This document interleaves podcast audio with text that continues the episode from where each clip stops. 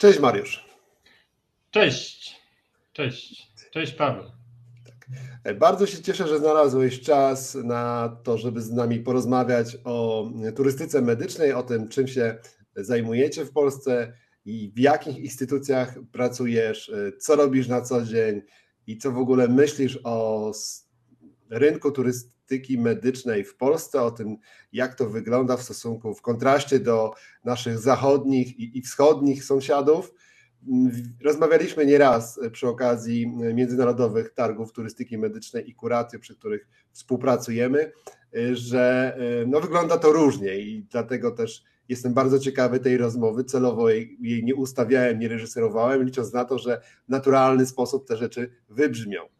Więc jeżeli możesz powiedzieć kilka słów o sobie, przedstawić się i, i, i zaprezentować instytucje, z którymi jesteś związany, to będzie na pewno nam o wiele przyjemniej się rozmawiało, a słuchaczom i widzom y, oglądało i słuchało. Czyli po prostu nie miałeś czasu i się nie przygotowałeś, yy, informując słuchaczy o tym, kim jestem i ja mam to zrobić za ciebie. No dobrze, trudno. Skoro tak wyszło, to tak wyjdzie.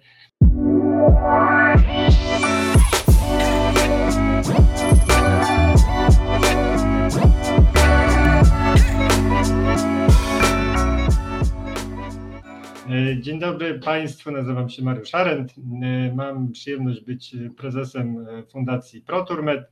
Jednocześnie jestem też członkiem Instytutu Badań i Rozwoju Turystyki Medycznej i prowadzę jeszcze dodatkowo własną działalność Blue Progress zajmującą się marketingiem medycznym. Także wszystko to, czym się zajmuję i co robię od lat już ponad sześciu, związane jest z marketingiem medycznym i turystyką medyczną. Marketing medyczny to właściwie taki pierwszy element, którym, y, pierwsza działalność, którym się zajmowałem i polegała ona na tym, że sprowadzałem z Rosji kobiety, które były zainteresowane porodami w Gdańsku, dokładnie z Kaliningradu. Tak, temat y, obecnie już zamierzchły i absolutnie niemożliwy politycznie z wielu względów, ale było, był taki moment, gdzie te relacje polsko-rosyjskie były na dobrym poziomie, aczkolwiek to już jest prehistoria i długo nie wróci, ale był taki coś jak mały graniczny i z tego powodu, jak Rosjanie mieszkający w tamtym regionie mogli przyjeżdżać do Polski na zakupy, okazało się też, że bardzo chętnie korzystają właśnie tutaj z usług medycznych, a zwłaszcza z tychże porodów, i ja przez różne relacje i kontakty nawiązałem jakby współpracę z takim biurem, biurem właśnie organizacją, która opiekowała się kobietami, kobietami położnymi w Kaliningradzie. No i one, mając do wyboru albo latać na Bali, albo latać na, albo jeździć na porody prywatne do Gdańska, wybierały to drugie, ponieważ było to im wygodniejsze i e, bardziej, mniej kosztogenne. No i po paru takich akcjach zacząłem się zastanawiać, co ja właściwie robię i jak się nazywa to, czym się zajmuję. No i dowiedziałem się, że jest coś takiego jak turystyka medyczna. Także takie są moje, takie są moje początki, a w międzyczasie dużo się y, w tym temacie zadziało, ponieważ y, okazało się, że jest jeszcze parę osób, które się tym tematem zajmują. Między innymi tak y, spotkałem panią doktor Annę Białk-Wolf y, y, oraz parę innych osób, ekspertów, z którymi założyliśmy Instytut Badań i Rozwoju Turystyki Medycznej. Na początku kiedyś byłem nawet prezesem, ale potem zostałem usunięty podstępnie. Oczywiście ci, którzy są teraz na czele, czyli pani prezes dr Anna będzie mówiła coś innego, ale ja wiem swoje.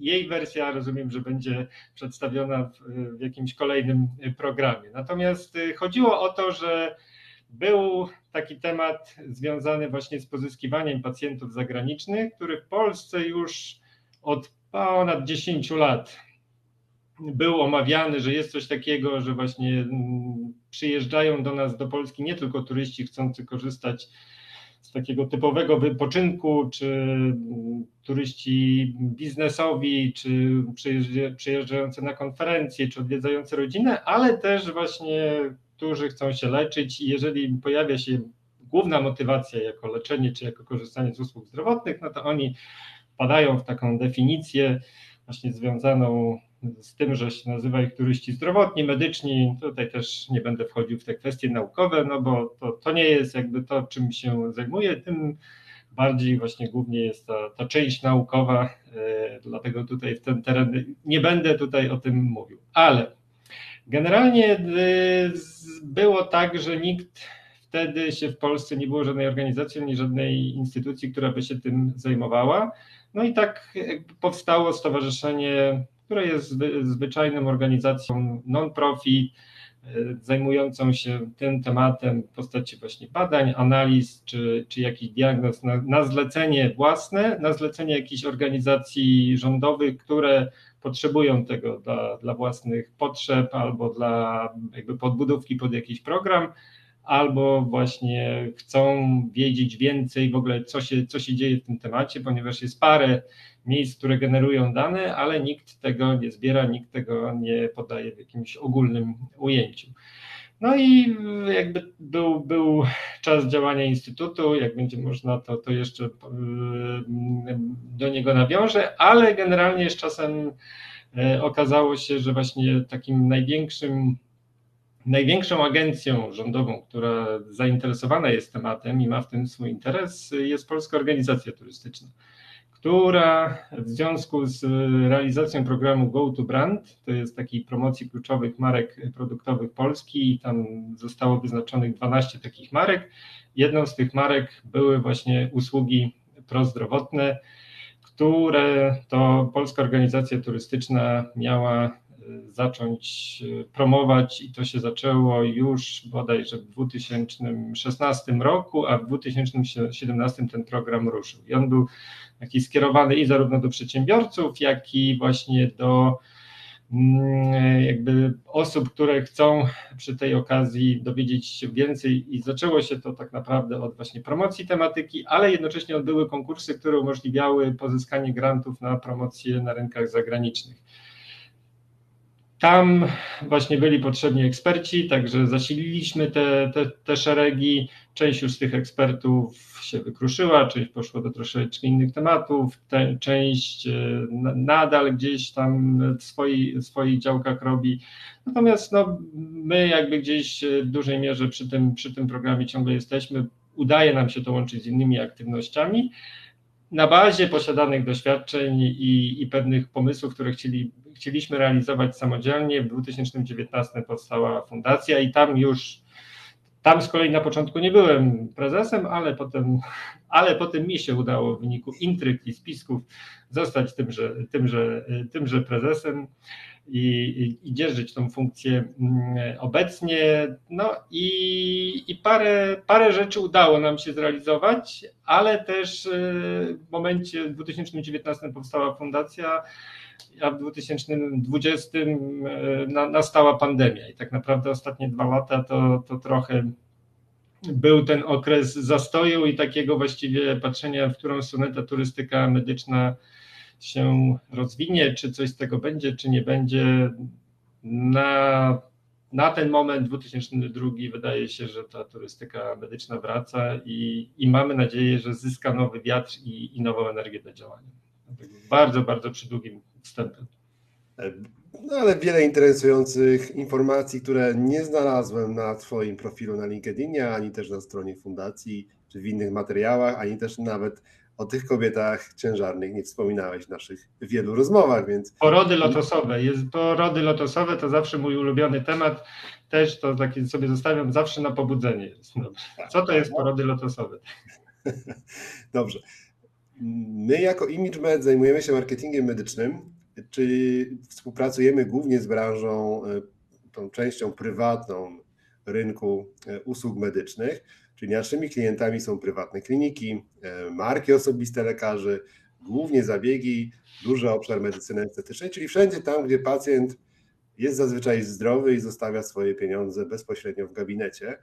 I niewielką częścią tego rynku, pewnie dojdziemy do, do tego, dlaczego niewielką częścią, jest właśnie taki pacjent zagraniczny, turystyczny, który też jest obsługiwany niejako przez nas, bo my też tworzymy kampanię, tworzymy miejsca, w których ten pacjent może znaleźć lekarza, placówkę i, i często y, ci pacjenci, jak już znajdą, no to wybierają usługi w Polsce, dlatego że są tańsze.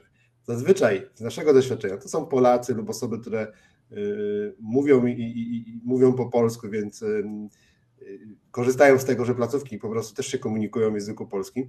Nie widzę albo nie znam tego rynku pewnie małego, placówek, które specjalizują się na przykład w pozyskiwaniu, nie wiem, pacjentów z Niemiec, ze Szwecji czy ze Skandynawii, czyli tworzenie takich osobnych działów w placówkach, które miałyby e, biegle władać językiem, e, mieć przygotowane materiały w danym języku. Tego nie znam, ale też mam nadzieję, że dowiem się w tej rozmowie, czy już takie placówki z Twojego rozeznania w Polsce istnieją, no bo jeżeli dobrze zrozumiałem twoją, twoją wypowiedź odnośnie tego, co robicie, to w dużej części to są właśnie takie współprace z organizacjami, w uproszczeniu państwowymi lub powiązanymi z, jakby z, z funkcjami, e, no bo Polska Organizacja Turystyczna jakby no ma na celu wspierać e, polski rynek turystyczny, który znów jest bardzo szerokim pojęciem, tak? no bo to jest każdy rodzaj e, turystyki, a turystyka medyczna jest bardzo wąską dziedziną, przynajmniej dla mnie, ale nie wiem, czy się ze mną zgodzisz. Ale wracając do mojego pytania, czy, czy znasz takie podmioty w Polsce, placówki, nie musisz wymieniać nazwy, jeżeli nie chcesz im robić bezpłatnej promocji, które są wyspecjalizowane w tym, że pozyskują na przykład pacjentów z, z Niemiec, ze Skandynawii, czy tam pozyskiwały na przykład za wschodniej granicy? Tak, znam. Znam, na tym bazujemy, na tym bazujemy naszą działalność. Gdyby nie było tych placówek, to nie mielibyśmy co robić, bo w ogóle nie byłoby by rynku. I to jest teraz tak, że tak naprawdę należałoby tutaj otworzyć taką mapę Polski i po, po kolei tak e, wedle wskazówek zegara omawiać, który region, którym rynku zagranicznym się specjalizuje, z czego to wynika i czego akurat tam szukają pacjenci zagraniczni i dlaczego. Bo to jest tak, że nie ma właśnie właściwie takiej jednej definicji, czy takiego jednego prostego zdania, które by to opisywało. To zależy od tego, który region omawiamy, jaką, jaką specjalizację medyczną będziemy brali, że tak powiem, e, jakby nas położymy na stół i o jakim rynku zagranicznym będziemy mówili. Jak najbardziej zgadzam się, bo to jest rzeczywiście tak, że gro tych turystów medycznych to są nasi rodacy, którzy wyemigrowali, do, wyemigrowali z Polski i teraz przy okazji powrotów do rodziny korzystają z zabiegów medycznych, bo jest to dla nich korzystne, tanie, kulturowo bliskie, językowo i bo po prostu znają ten system i to jest jak najbardziej. I to są turyści zdrowotni, medyczni, jak najbardziej się kwalifikują, ale oni nie są liczeni do statystyk, ponieważ nikt specjalnie, nikomu specjalnie na tym nie zależy. Natomiast mechanizm jest z reguły właśnie taki, że bardzo często, że ci y, emigranci wracają potem do swojego kraju już za granicą Anglii, Irlandii, Niemiec, krajów skandynawskich, gdzie mają na przykład swoje rodziny założone, małżonek albo mąż i następną wizytę już y, organizują jakby mówiąc o ile taniej się tam leczyli, jak e, szeroka była ta oferta i w jaki sposób e, bezpiecznie została przeprowadzona,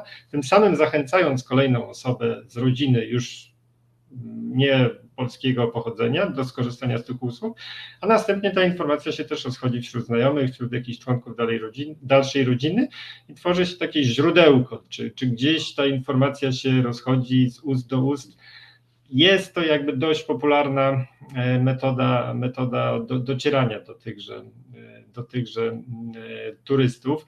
No i teraz kwestia jest taka, że rynek tak jak nie, jakby jest nieokreślony, nieopisany i trudno, trudno weryfikowalny, ponieważ nie ma czegoś takiego jak obowiązek podawania tych danych. Nikt się też e, specjalnie tym nie chce chwalić. Jest trudność u kwestii ustalenia statystyk, liczby. I to, co my robimy, to, co my staramy się działać, to łączyć te kropki. To znaczy, przez to, że nie jesteśmy podmiotem medycznym, jakby mamy szerokie spojrzenie na temat, kontaktujemy się, czy docierają do nas zapytania, czy kwestie różnych podmiotów, które mają różne potrzeby. Jedni, jedni chcą wiedzieć coś więcej, co, co to jest w ogóle turystyka medyczna. Z tego się powodu na przykład prowadziliśmy kiedyś bardziej intensywnie, pisaliśmy na takim na naszym portalu Turystyka Medyczna, gdzie rzeczywiście mnóstwo jest artykułów i mnóstwo materiałów, taki basic, w ogóle z czym to jest, od czego zacząć. To jest trochę takich historycznych e, opisów udziału w targach, jakichś imprezach, tak żeby można było do tego wrócić albo samemu sobie powspominać, jak to, jak to kiedyś było i co tam, co tam się działo. No ale poza tym to jest tak naprawdę taka kwestia, że podmioty medyczne, mm, jakby od nich, one, od nich wychodzimy, bo one są takim centrum, a te jakby część turystyczna, czyli ta taka usługowa, w której pacjent korzysta, jest takim dodatkiem, to te podmioty medyczne z reguły są skupione na własnej działalności i one jakby też szukają czasami kooperantów w postaci jakichś hoteli, w postaci jakichś innych obiektów, z którymi mogłyby razem współpracować, no ale trudno im wyjść, trudno im poznać, bo nie wiedzą, kto jeszcze to robi albo kto jeszcze jest zainteresowany takim rynkiem. I nasza rola też e, czasami polega na tym, żeby łączyć te kropki, żeby jakby mówić, kto co ma, kto z kim może być chętny do współpracy i, I dlaczego? Na bazie tego właśnie jedną z naszych aktywności w ramach fundacji jest taki przewodnik, y, w którym jakby robimy coś, co nie, niby jest proste, ale nie takie oczywiste, czyli y, zbieramy podmioty, które chcą promować się na rynkach zagranicznych, które mają usługi do siebie niekonkurencyjne albo zgadzają się, żeby tam razem zaistnieć i jakby informacja o nich jest podawana w jasny, klarowny sposób, ustandaryzowany, z bardzo dokładnymi informacjami mm, kontaktowymi, informacjami o usługach. I taki, taki przewodnik w języku właśnie mm, angielskim głównie, była jeszcze wersja w języku ukraińskim, oczywiście wersja polska i w wersji drukowanej i PDF jest promowany i dystrybuowany na właśnie przez jakieś targi, przez jakieś posiadane bazy, tutaj zagraniczne, czy jakby wszelkimi metodami, gdzie, czy kanałami, gdzie może dotrzeć do tych, którzy szukają takich informacji, a one nie są dostępne. I to też jest właściwie kwestia, problem, który staramy się zapełnić, że jeżeli miałobyś, przychodziłby do ciebie na przykład ktoś z jakiś agent zagranicy albo jakiś pacjent, który by chciał dowiedzieć się, gdzie może wyleczyć dane schorzenie w Polsce, to gdzie byś taką informację poszukał dla niego? Czy masz jakiś pomysł, gdzie taką informację mógłbyś uzyskać? Tak, tak, no bo mamy też spore doświadczenie, jeżeli chodzi o mm, tą część zabiegową, którą się wykonuje e, w, na rynku usług prywatnych, tak? Czy to jest laserowa korekcja wzroku, czy, czy jakieś operacje poprawiające, poprawiające wygląd, e, no to mamy takie doświadczenie e, i, no i my bazujemy tworząc ten, to coś, co nazywamy nowym marketingiem medycznym na internecie, tak? Czyli zakładamy, że do, dobre mhm. sytuowanie informacji, czyli tworzenie tak zwanego kontentu, treści do internetu, teraz głównie treści w postaci wideo, bo takie treści e, są e, najłatwiej dystrybuowane przez różne social media i takie są pożądane przez odbiorców, powodują, że możemy trafić e, na podstawie tego, jak algorytmy pracują, tak? Czy jeżeli my wpisujemy w wyszukiwarkę, czy w social mediach klikamy w odpowiednie posty, no to to, to, to, to medium zaczyna te treści nam podsyłać, więc jeżeli trafiają do nas um, lekarzy, czy w ogóle prowadzimy jakiś profil lekarza czy placówki, to wcześniej czy później pojawiają się pacjenci z zagranicy, tylko dlatego, że tworzymy dużo kontentu do internetu i oni mogą sobie wyszukać. Bariera językowa nie jest duża, dlatego że większość aplikacji daje automatyczną możliwość tłumaczenia, która oczywiście nie jest, nie jest to puryst, tak na 100% purystyczny język, y, ale da się z niego wyciągnąć sens i zrozumieć. No i, no i też y, bez nawet strony internetowej w języku angielskim, oczywiście ja bym wolał, żeby taka strona była, czy dedykowana, da się temu pacjentowi skontaktować. Mm. No i, i to, to działa. To działa w jakiś sposób, tylko że to działa w ten sposób, że konkretna placówka E, jakby rozprzestrzenia swoje informacje, rozrzuca te sieci po to, żeby tam trafiła odpowiednia osoba. I to, to nie jest znów bardzo duży odsetek tych pacjentów, dlatego że bardzo często nasi klienci mają po, po, pewnym okresie współpracy z nami mają wypełnione grafiki nie potrzebują już więcej pacjentów, tylko pracujemy nad tym, żeby poprawić y, rentowność, czyli zwiększyć zabiegów wysokorentowych. Więc dlatego to, co, czym ty się zajmujesz i, i Ania, to jest coś dla mnie bardzo ciekawego, bo nie znam tego rynku i, i też zastanawiam się, co taka mała placówka jak ona może szybko zwiększyć, czy, czy w ogóle może zastanawiać nad tym, czy by się wyspecjalizować, na przykład, załóżmy, stomatolog w Gdańsku, czy może się wyspecjalizować na pacjentów ze Skandynawii i z Niemiec. Tak właśnie, właśnie to jest, to jest taki kolejny, no, oczywiście jakby dużo jest ciekawych wątków i, i wiele mówić, wiele można mówić, ale to też jest tak, że taki pacjent zagraniczny, on raczej nie przyjeżdża tutaj na znaczy jakby nie interesuje go prosta taka drobna porada. On albo potrzebuje właśnie albo jakiejś skomplikowanej operacji, która u niego jest niedostępna, albo jest e, dużo droższa, albo jest dużo dłuższa kolejka, bo takie są głównie motywacje pacjentów, e, którzy tam wyjeżdżają e, za granicę.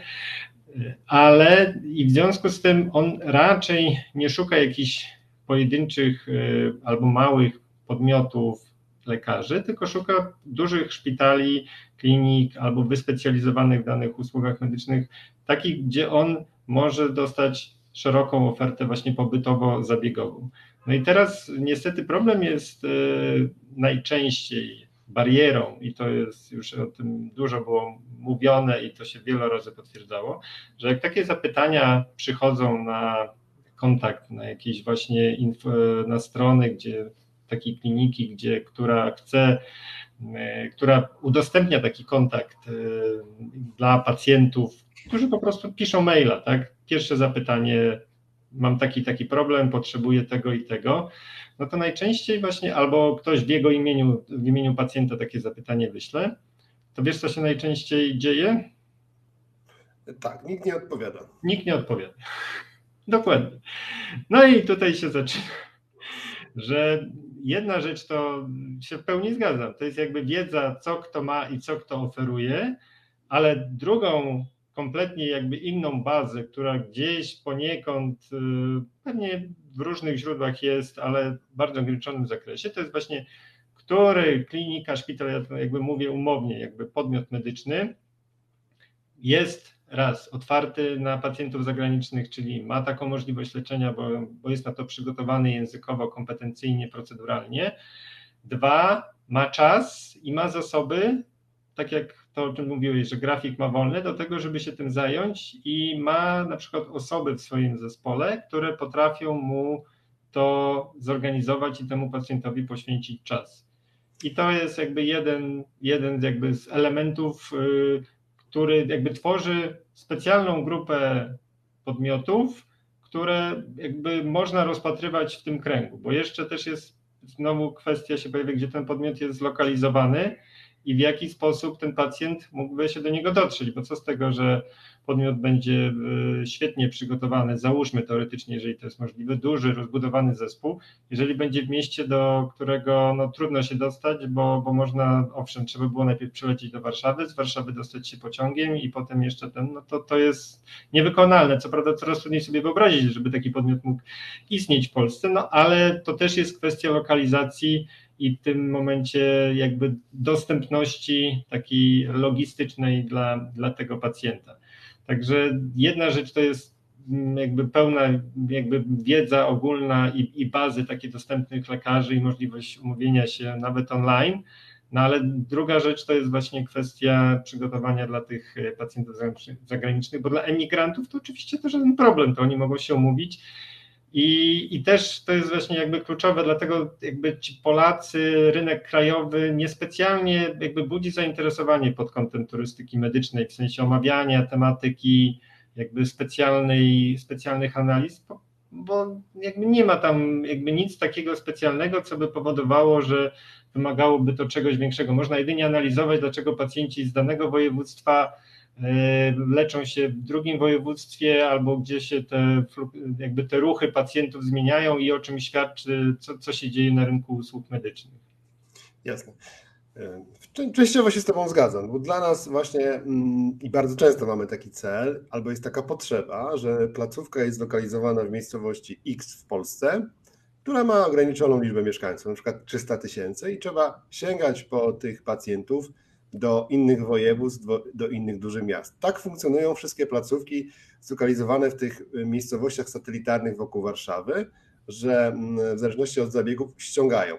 Na przykład y, do Bydgoszczy, znam tam też taką klinikę stomatologiczną, oni regularnie prowadzą akcje promocyjne ukierunkowane na Warszawę i inne duże miasta, y, bo pacjenci są w stanie przyjechać te 3,5 mhm. godziny po to, aby zaoszczędzić na przykład 5 czy 6 tysięcy, bo to się zwyczajnie kalkuluje.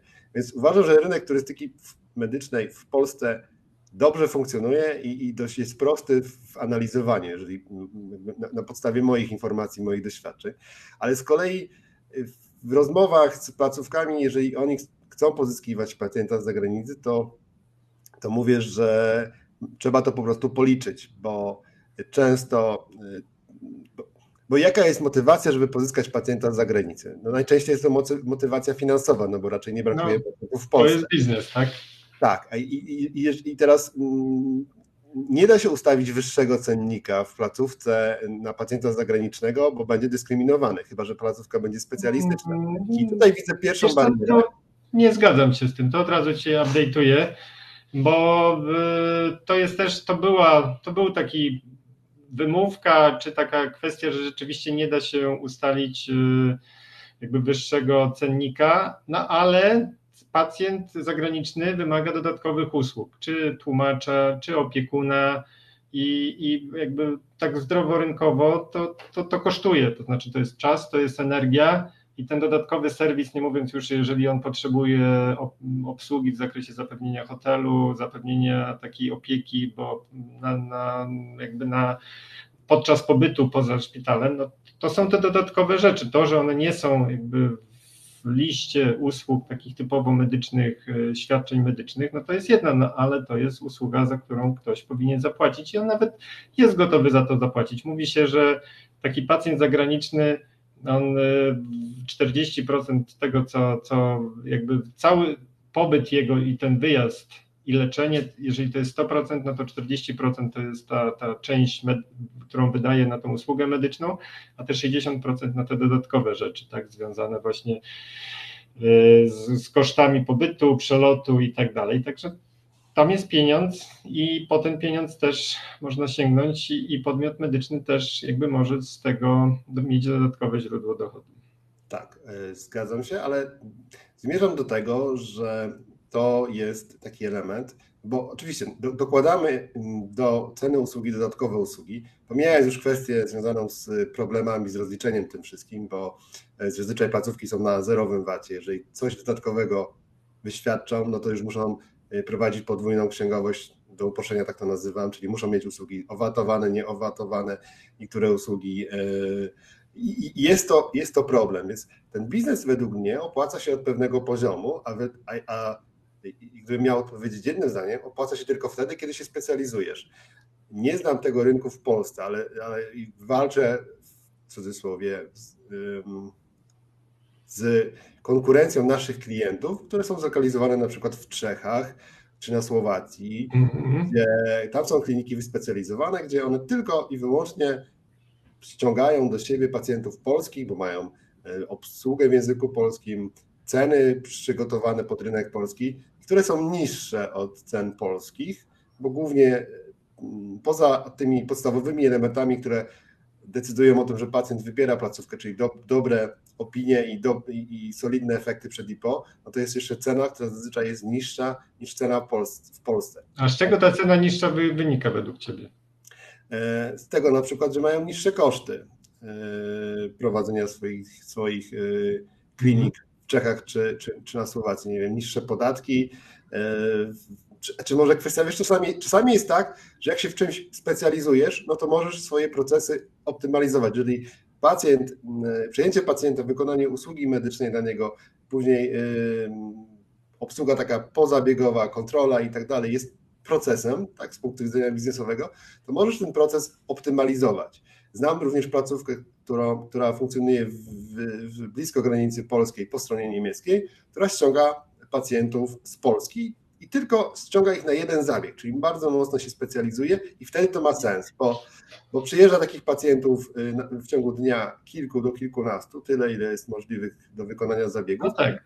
Są, są seryjnie, czyli jakby to mówiąc taśmowo troszkę, tak? No ale to można zoptymalizować, bo jeżeli w takiej klinice, która ma szeroki zakres usług i wykonuje się kilka różnych zabiegów w ciągu dnia, no to, y, to zmienia też sposób funkcjonowania zespołu, tak? Najlepiej się zespołom pracuje, tym, które wykonują na przykład zabiegi chirurgiczne czy stomatologiczne, kiedy jest pewnego rodzaju powtarzalność, tak? No bo mm -hmm. wtedy y, y, optymalizacja czasu pracy, można tych zabiegów wykonać więcej, jesteśmy na to przygotowani, że, że, że coś może się wydarzyć, no ale wykonujemy takich zabiegów powiedzmy 8 w ciągu dnia i jest super.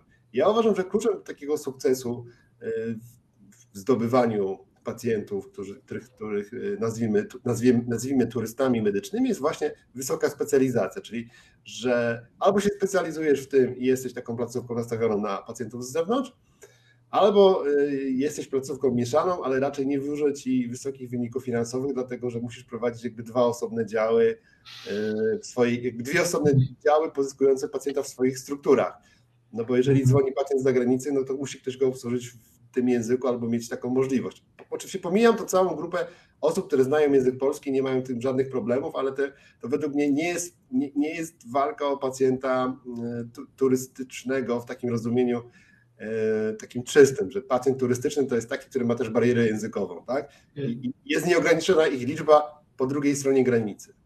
Wiesz co, tak, e, to jest, znaczy to jest e, jakby kwestia, tak naprawdę chodzi o zarobek, o biznes i skąd tych pacjentów pozyskasz? I co ci się bardziej opłaca? I jakie masz możliwości, bo, bo to czasami jest tak, że jeżeli rzeczywiście rynek polski jest na tyle duży, że mogą się, że wiele podmiotów może się zaspokoić i rzeczywiście nie ma potrzeby i nie ma w ogóle uzasadnienia, żeby wychodziły na rynki zagraniczne. Ale w przypadku niektórych y, podmiotów, jeżeli mają wolne moce przerobowe albo jakby chcą się rozwijać, no to jednak ci pacjenci, jaka jest ich przewaga, y, zagraniczni, średnio wydają więcej niż pacjenci y, polscy. Z tego względu, że jak już taki pacjent przyjedzie tutaj, no to on nie przyjedzie na jakąś prostą, tanią y, usługę, tylko na jakieś już całe kompleksowe, kompleksowe leczenie i jakby potrafi wydać naprawdę jakby średnio dużo razy więcej niż pacjent polski.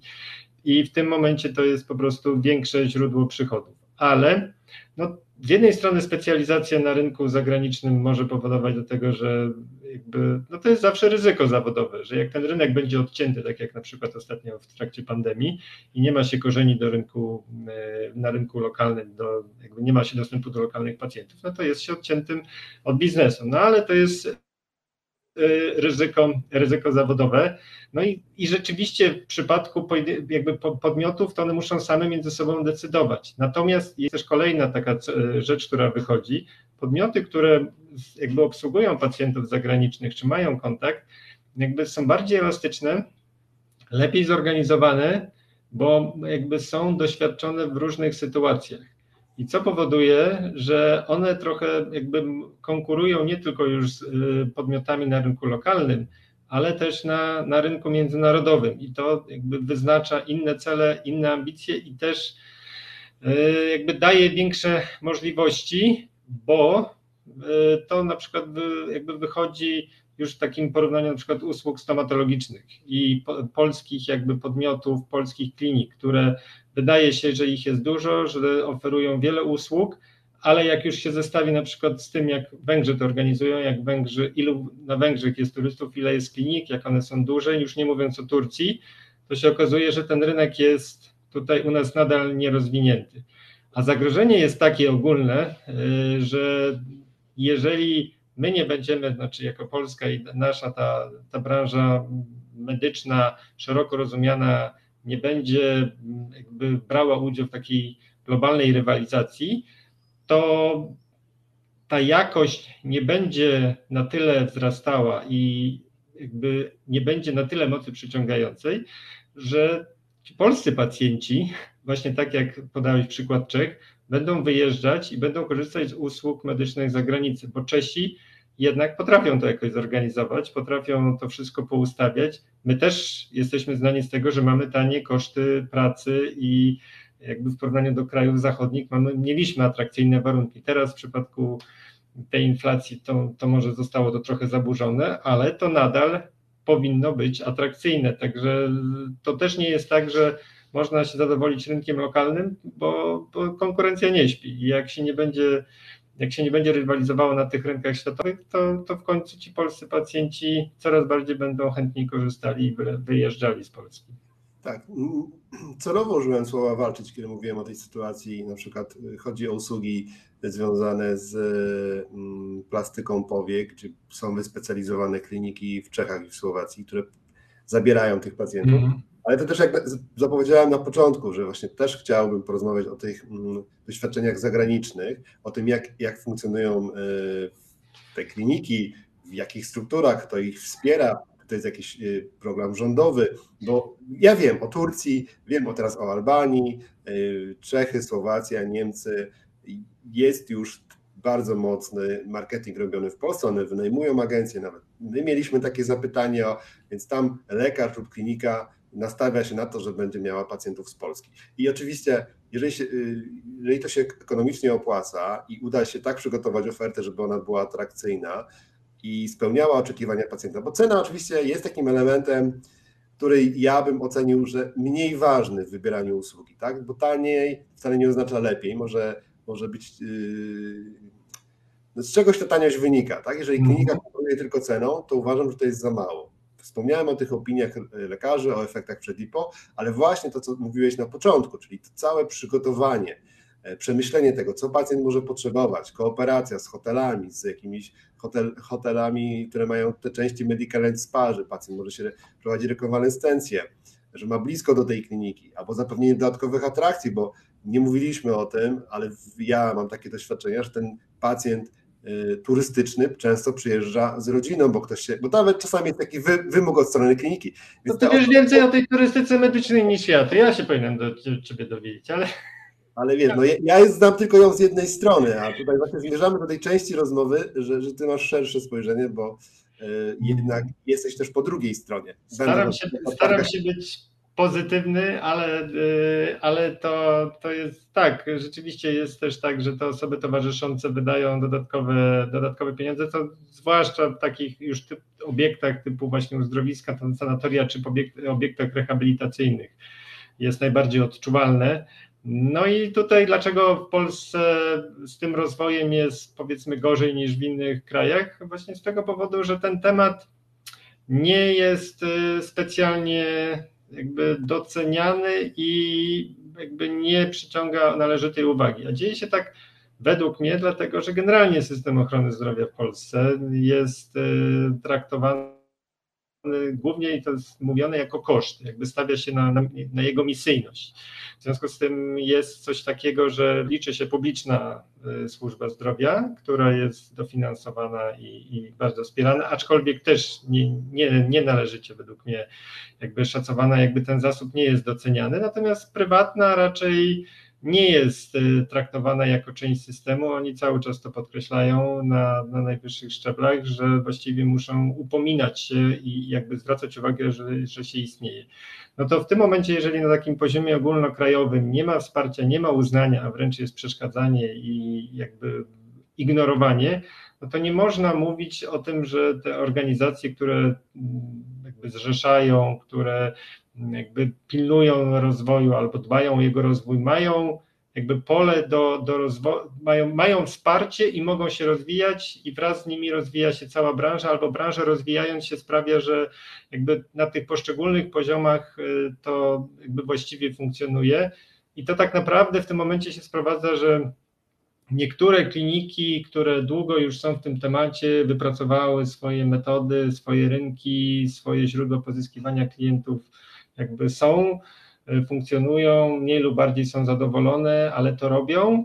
Natomiast nie ma ciągle tego czegoś, co by je łączyło. Są próby, są inicjatywy na szczeblu regionalnym, klastry, ale większość z nich niestety niezbyt udana z różnych przyczyn. To, to też osobny, osobny temat, temat jakby współpracy, zaufania, środków, dotacji. No i dlatego ten rynek jest rozproszony, jest nadal drobny, i dotychczas była mowa o tym, że Polska ma potencjał, ale ten potencjał nie będzie trwał wiecznie, a można nawet wręcz powiedzieć, że, że gdzieś za jakiś czas może być już tylko historycznym potencjałem, bo, bo jeżeli się nie wykorzysta tego momentu, a a teraz jest tak naprawdę dobry moment, tak jakby służba zdrowia i w ogóle, znaczy ochrona zdrowia i w ogóle branża medyczna jest, powinna być w rozkwicie i powinna i, i jest tak naprawdę jakby w centrum uwagi. Natomiast jeżeli musi walczyć y, z bieżącą rzeczywistością i przepisami, które utrudniają mi działalność, no to,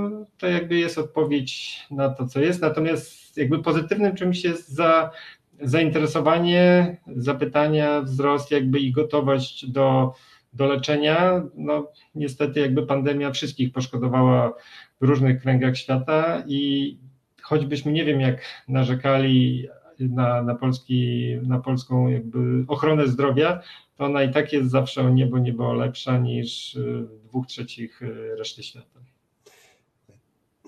Tak, i tutaj jeszcze dodałbym tylko, że jest potrzeba tworzenia jakiejś zorganizowanej edukacji, czy też wymiany wiedzy. Oczywiście to musi być, tak jak powiedziałeś, poparte zaufaniem, no bo ciężko o wymianę doświadczenia, jak jedna klinika nie chce drugiej opowiedzieć o swoich doświadczeniach. Ale tym bardziej ucieszyło mnie to, jak w jesienią zeszłego roku dowiedziałem się o tym, że w Polsce, w Gdańsku będą, będzie organizow- będą organizowane targi turystyki medycznej i profilaktyki zdrowotnej, a potem jeszcze jak spotkaliśmy się pierwszy raz w grudniu, to że to wydarzenie ma duży potencjał również edukacyjny, bo między innymi ten podcast i to, to, to tutaj ten materiał, który pojawi się na naszym kanale YouTube w ramach y, naszych działań edukacyjnych, to jest właśnie ta potrzeba i, i świadomość tego, że nie, nie pójdziemy do przodu jako branża, czy, czy branża nie, nie będzie się rozwijać, jeżeli nie będzie wymiany doświadczeń, jeżeli nie będziemy korzystać z własnych doświadczeń, ale też z doświadczeń innych rynków y, zagranicznych. Więc to jest też element, który jest konieczny, ta edukacja. Wy działacie na rzecz właśnie edukowania, tworzycie materiały, tak jak powiedziałeś, prowadzicie badania i, i, i też y, rozmawiacie z podmiotami, które są zainteresowane. My również prowadzimy taką edukację, co prawda nie specjalizujemy. Może coś zrobimy razem, może nawet jakiś no robimy. Mariusz, no robimy właśnie. Genialne. To się dzieje. tak, no uważam, że przestrzeń jest ogromna. Jeżeli byłyby nie, pieniądze, nie. to znaczy, wiesz, gdyby ktoś chciał, powiedział, drodzy panowie, yy, przygotujcie, zróbcie, dajcie, wyprodukujcie, podzielcie się wiedzą, to ja bardzo chętnie taką wiedzą się dzielę.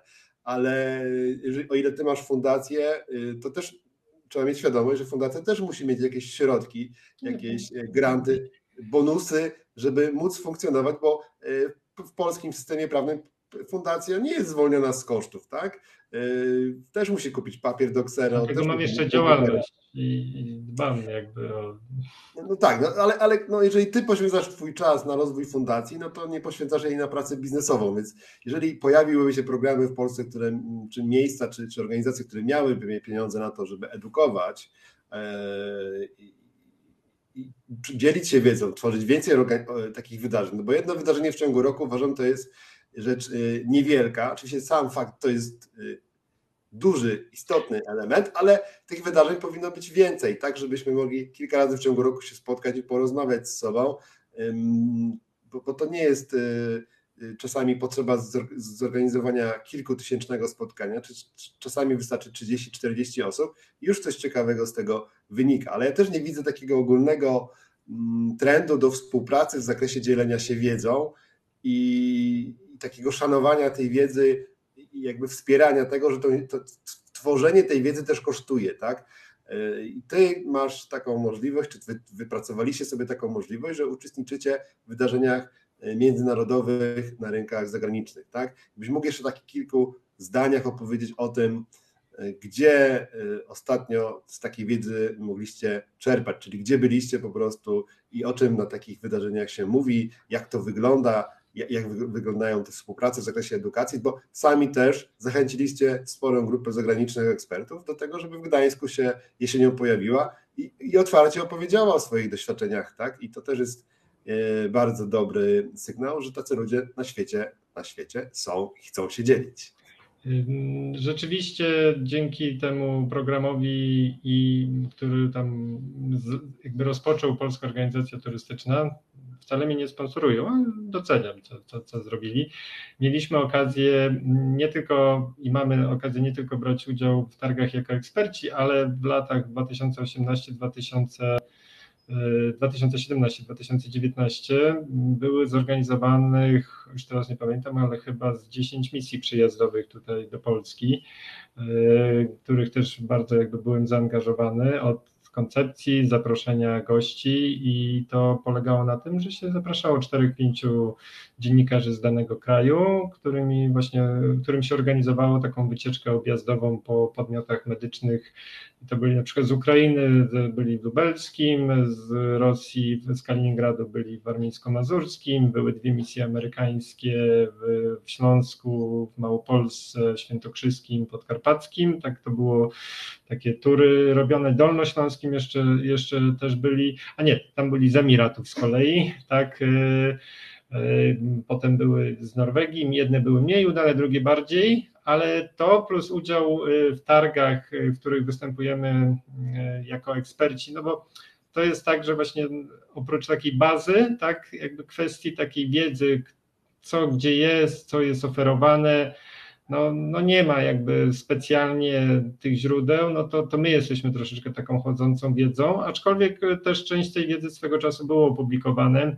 Jest taki raport 2017 roku organizowany y, dla Polskiej Organizacji Turystycznej, to jest, się nazywa Podaż Usług y, Zdrowotnych w Polsce.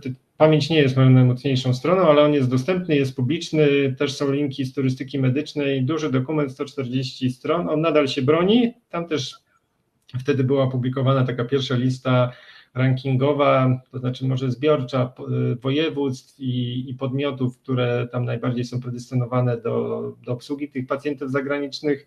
Oczywiście lista już jest nieaktualna, ale część z tych podmiotów jak najbardziej nadal jest, y, funkcjonuje. No i jakby z tego, że o tym mówimy, piszemy, to, to trochę nas widać, trochę słychać i do nas się zgłaszają pewnie eksperci. My też y, jakby jesteśmy bardzo stawiamy na relacje, na budowanie tych, tych powiązań, także też y, sami zaczepiamy i rzeczywiście rozmawiamy, wymieniamy się wiedzę. To, co trzeba przyznać, sama branża jest stosunkowo młoda w Europie. Ona tak naprawdę najbardziej urosła i najlepiej zorganizowana i to na dużo, dużo, dużo wyższych poziomach w Azji czy, czy w krajach arabskich. W Europie z wielu względów to jest y, nie jakby zbytnio rozwinięte, także tak grono ekspertów swego czasu było bardzo niewielkie i bardzo szybko jakby można było wejść y, w ten temat. Teraz jest już trochę trudniej, ale nadal tam jest dużo przestrzeni i, i dużo mocy. No i jakby utrzymujemy te relacje, odpowiadamy Czasami to jest kwestia wymiany informacji i, i odpowiedniego jakby zagadania do tego, żeby jakby komuś móc coś przekazać, bo też to jest ważne, jakby dbamy o to, żeby przekazywać informacje nie ze swojego punktu widzenia, takie pod swój interes, tylko rzeczywiście całościowe o rynku, o tym, co wiemy, w oparciu o, o, fakty, własne badania, które też swego czasu przeprowadziliśmy. No i jakby to jest wiedza, która przez to, że jest niedostępna, w tym sensie, że nie ma jakichś książek, takich publikacji, no to jakby jest słuchana i tak, i tak to, y, tak to, tak to funkcjonuje. Dużo mogę o tym mówić, także jak mi nie przerwiesz, to będę mówił i mówił. Mam, mam, mam, pytanie, mam pytanie, bo też e, być może ktoś będzie szukał takich odpowiedzi w tym nagraniu. Od, załóżmy, że jestem menadżerem lub właścicielem e, placówki medycznej, albo planuję stworzyć taką placówkę, albo przekształcić ją. Mam e, odpowiednie kompetencje, czyli mm, wykonuję jakieś zabiegi, usługi, które mogą mm, wzbudzić zainteresowanie pacjenta zagranicznego i teraz chciałem Cię zapytać o to, żebyś wskazał jakby kolejne kroki, jak należy ten temat, y, do tego tematu podejść, jak go zbadać i od czego w ogóle zacząć, tak? Żeby bardzo, wydamy...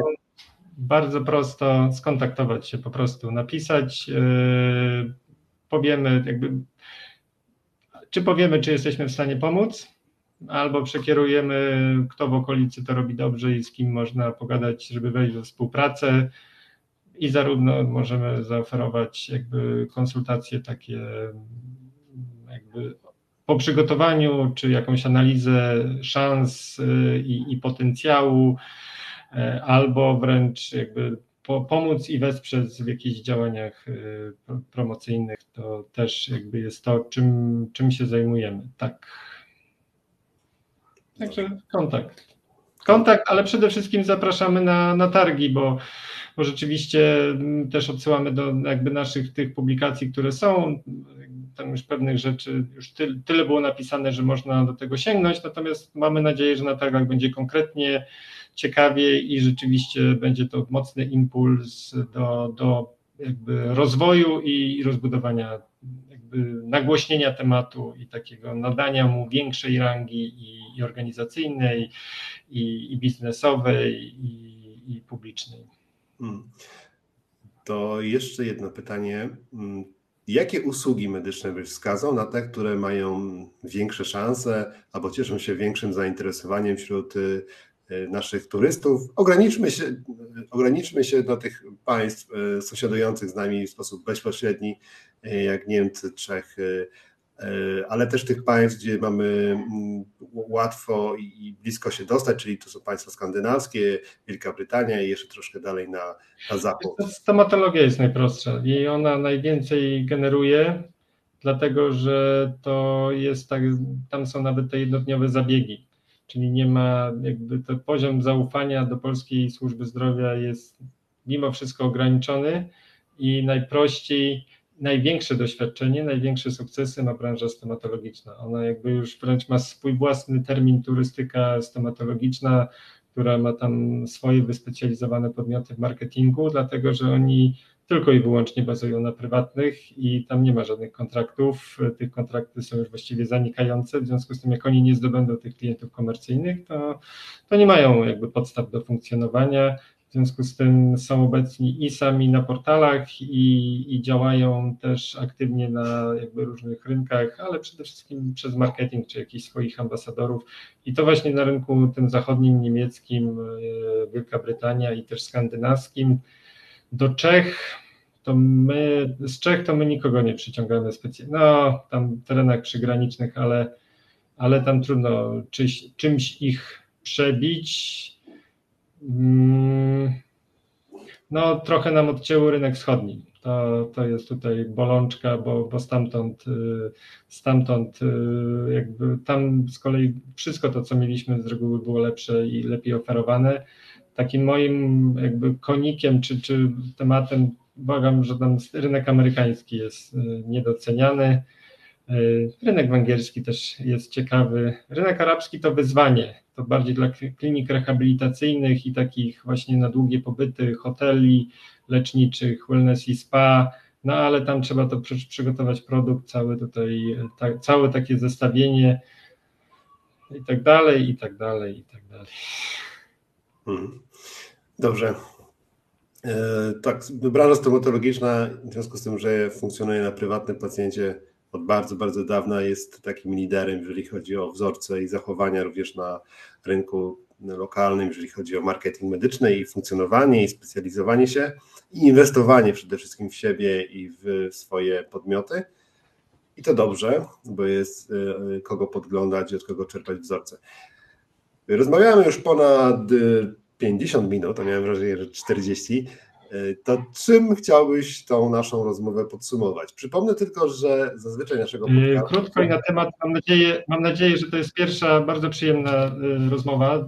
Dziękuję Ci bardzo za zaproszenie i mam nadzieję, że to jest pierwsza z wielu rozmów, nawet niekoniecznie z moim udziałem, tylko że po prostu temat turystyki nawet medycznej nie sam, ale biznesu, biznesu, jakby w jaki sposób przez działania na rynkach zagranicznych albo pozyskiwanie pacjentów zagranicznych, ale w ogóle co można z tego wyciągnąć, żeby branża, żeby biznes y, medyczny się rozwijał, że będzie o tym więcej, że będzie więcej właśnie takich materiałów, jakie tworzysz, takich pozytywnych, budujących, edukujących, bo to jest we wszystkich, y, we wszystkich nas interesie i tego, tego bym sobie i Tobie, czyli wszystkim życzył.